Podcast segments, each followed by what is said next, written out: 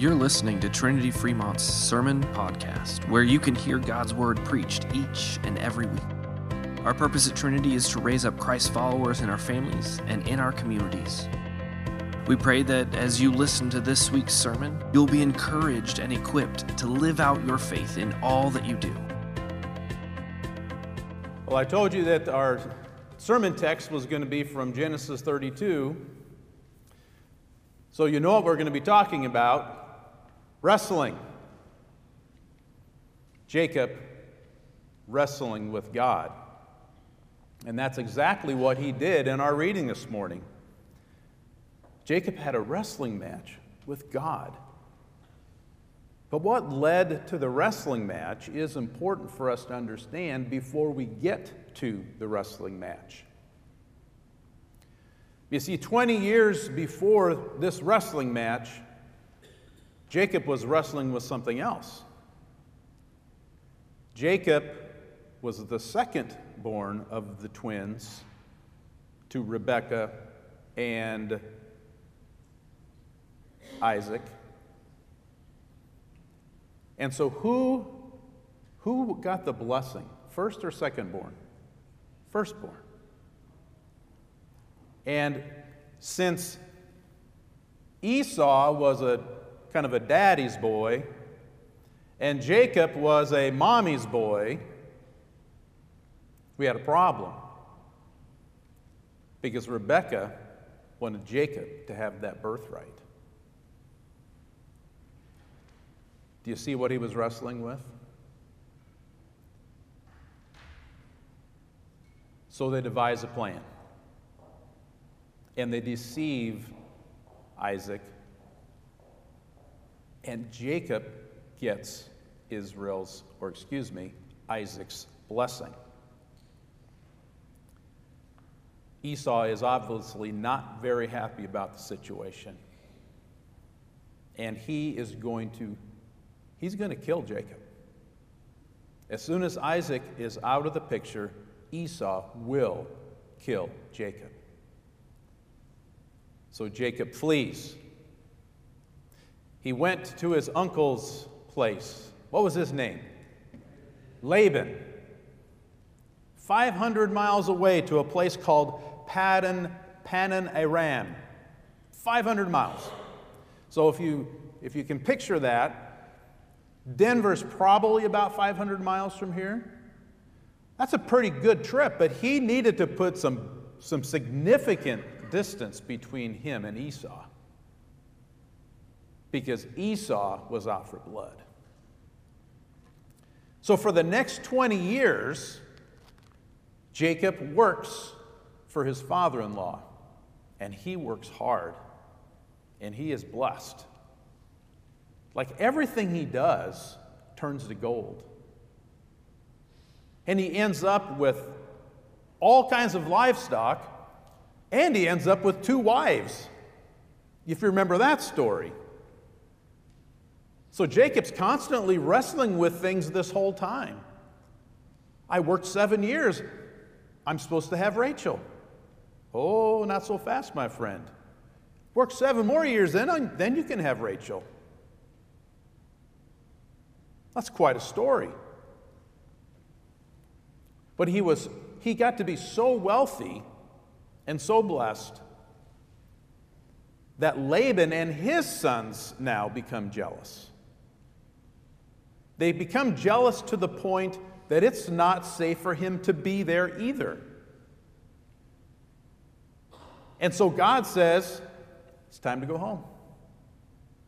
It's time to go home. Jacob was ready to go home. But he wasn't coming back by himself this time, was he? In 20 years, he had accumulated a lot. So off they go back home. Lots of things have been resolved. But one thing has not been resolved. Big, hairy, scary Esau. There he is.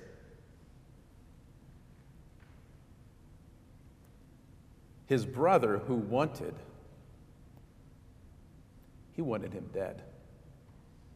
He took his blessing. He not only took his blessing, he took his birthright, which is a little bit different. He took everything that he had, his heart and soul.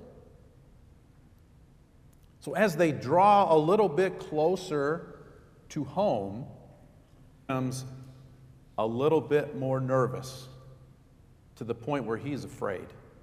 He's afraid that Esau will not have had a change of heart and he will still want to kill him and do harm. So he doesn't really trust God in this situation. And just before our reading today, Jacob has a prayer. A prayer to God. And some of it is faithful and some of it is fearful. The trust is not quite there. He was serious about making amends for his past shenanigans to Esau, so he hatches another plan. Genesis 32, 13 to 16. So he stayed there that night. And he's getting close now. He's getting close to being home. And from what he had with him, he took a, long, he took a present for his brother Esau 200 female goats and 20 male goats, 200 ewes and 20 rams, 30 milking camels and their calves, 40 cows and 10 bulls, 20 female donkeys, 10 male donkeys. These he handed over to his servants, every drove or herd. So he separated them the camels and the donkeys and the cows and the sheep, and said to his servants, Pass on ahead of me and put some space between drove and drove. He's got a strategy. He's going to soften Esau's heart one drove at a time. This is a big, big gift. This would be a big gift today, wouldn't it? Any farmers out here? You imagine just giving all your livestock to somebody? Actually, this would have been a gift that you would have given to a king at the time. That's how big this gift is. So he puts this plan in place. Jacob instructs the leaders of each drove of livestock to tell Esau that these gifts are for him and that Jacob will be following him soon. He's determined to change Esau's heart. But do you see the problem? He is working on Esau's heart. He still is taking things into his own hands. He's not trusting God for his protection. So, this finally gets us to where our story is today. Jacob and his family members remain behind, and the droves of livestock and servants go forward, and they go to meet Esau and hopefully make peace. But this is where things get very interesting. The same night he arose and took his two wives, his two female servants, and his eleven children, and crossed the ford of the Jabbok. He took them and sent them across the stream, and everything else that he had, and Jacob was left alone. Now God has him right where he needs him. Jacob is alone, he's vulnerable. He's still afraid of this situation, regardless of the plan that he has put into place. So, time for a good wrestling match, don't you think? Here we go. And a man wrestled with him until the breaking of the day. When the man saw that he did not prevail against Jacob, he touched his hip socket, and Jacob's hip was put out of joint as he wrestled with him. Then he said, Let me go, for the day has broken. But Jacob said, I will not let you go unless you bless me. And he said to him, What is your name? And he said, Jacob. Then he said, Your name shall no longer be Jacob, but Israel, for you have striven with God and with men and have prevailed. That's a long wrestling match. How long did they wrestle? Until the morning. all the way to daybreak. But if you're like me, this is not the first time you've, you've heard this story. Some of us have probably heard it hundreds of times. So the question in your mind is probably the same question that is my, was always in my mind. How can Jacob defeat God in a wrestling match? He's God. He's wrestling with the creator of the universe. He's wrestling with a God who has promised a salvation plan to fix this broken world. He's wrestling with a God who will send his son into this world almost 1600 years in the future in the form of a humble baby. A man that grows up to be the Lamb of God who takes away the sin of the world. He's wrestling with the King of Kings and the Lord of Lords, who will come back on the last day to make all things new on the day of the resurrection of the dead. How in the world does Jacob stand a chance? He's not even, he's not even in his prime. He's like 97 years old at this time. I'm 58 and I'm still sore from playing basketball Wednesday night. How's your hamstring, Scott?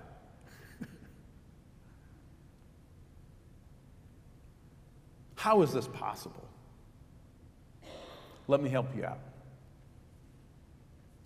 Have you ever watched or participated in a father and his son, living room floor, wrestling. Maybe it's a daughter, maybe it's an uncle and a little nephew, and they're going at it.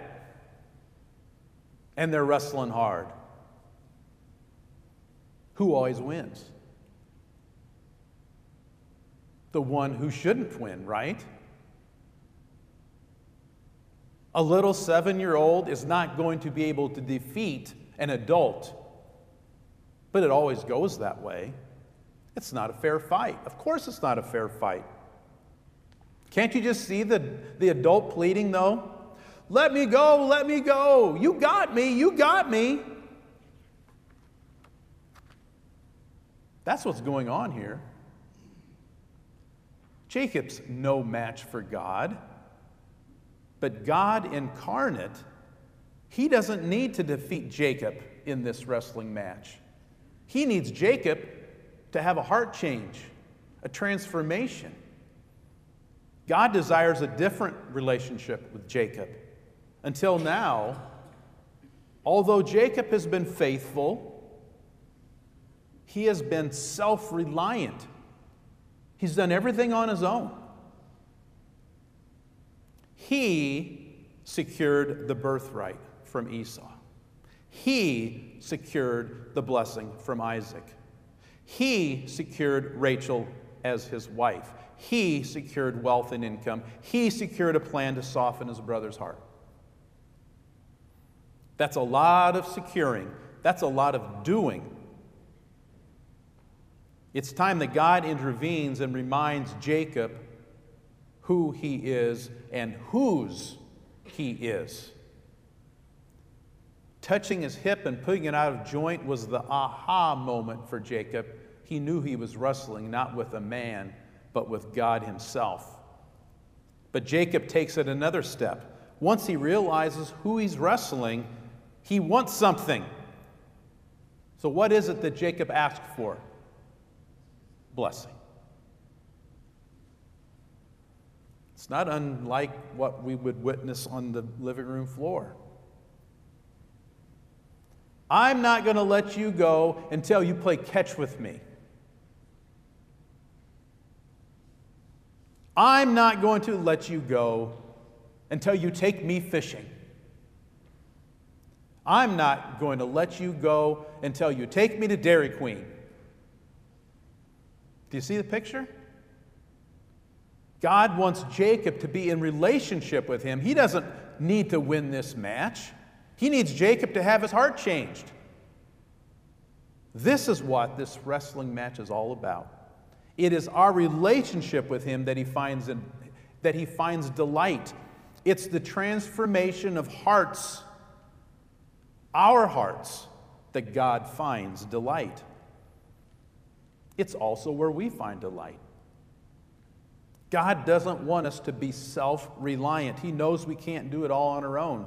Eventually, we will all experience heartache, pain, suffering, sickness, disappointments, fear, tragedy,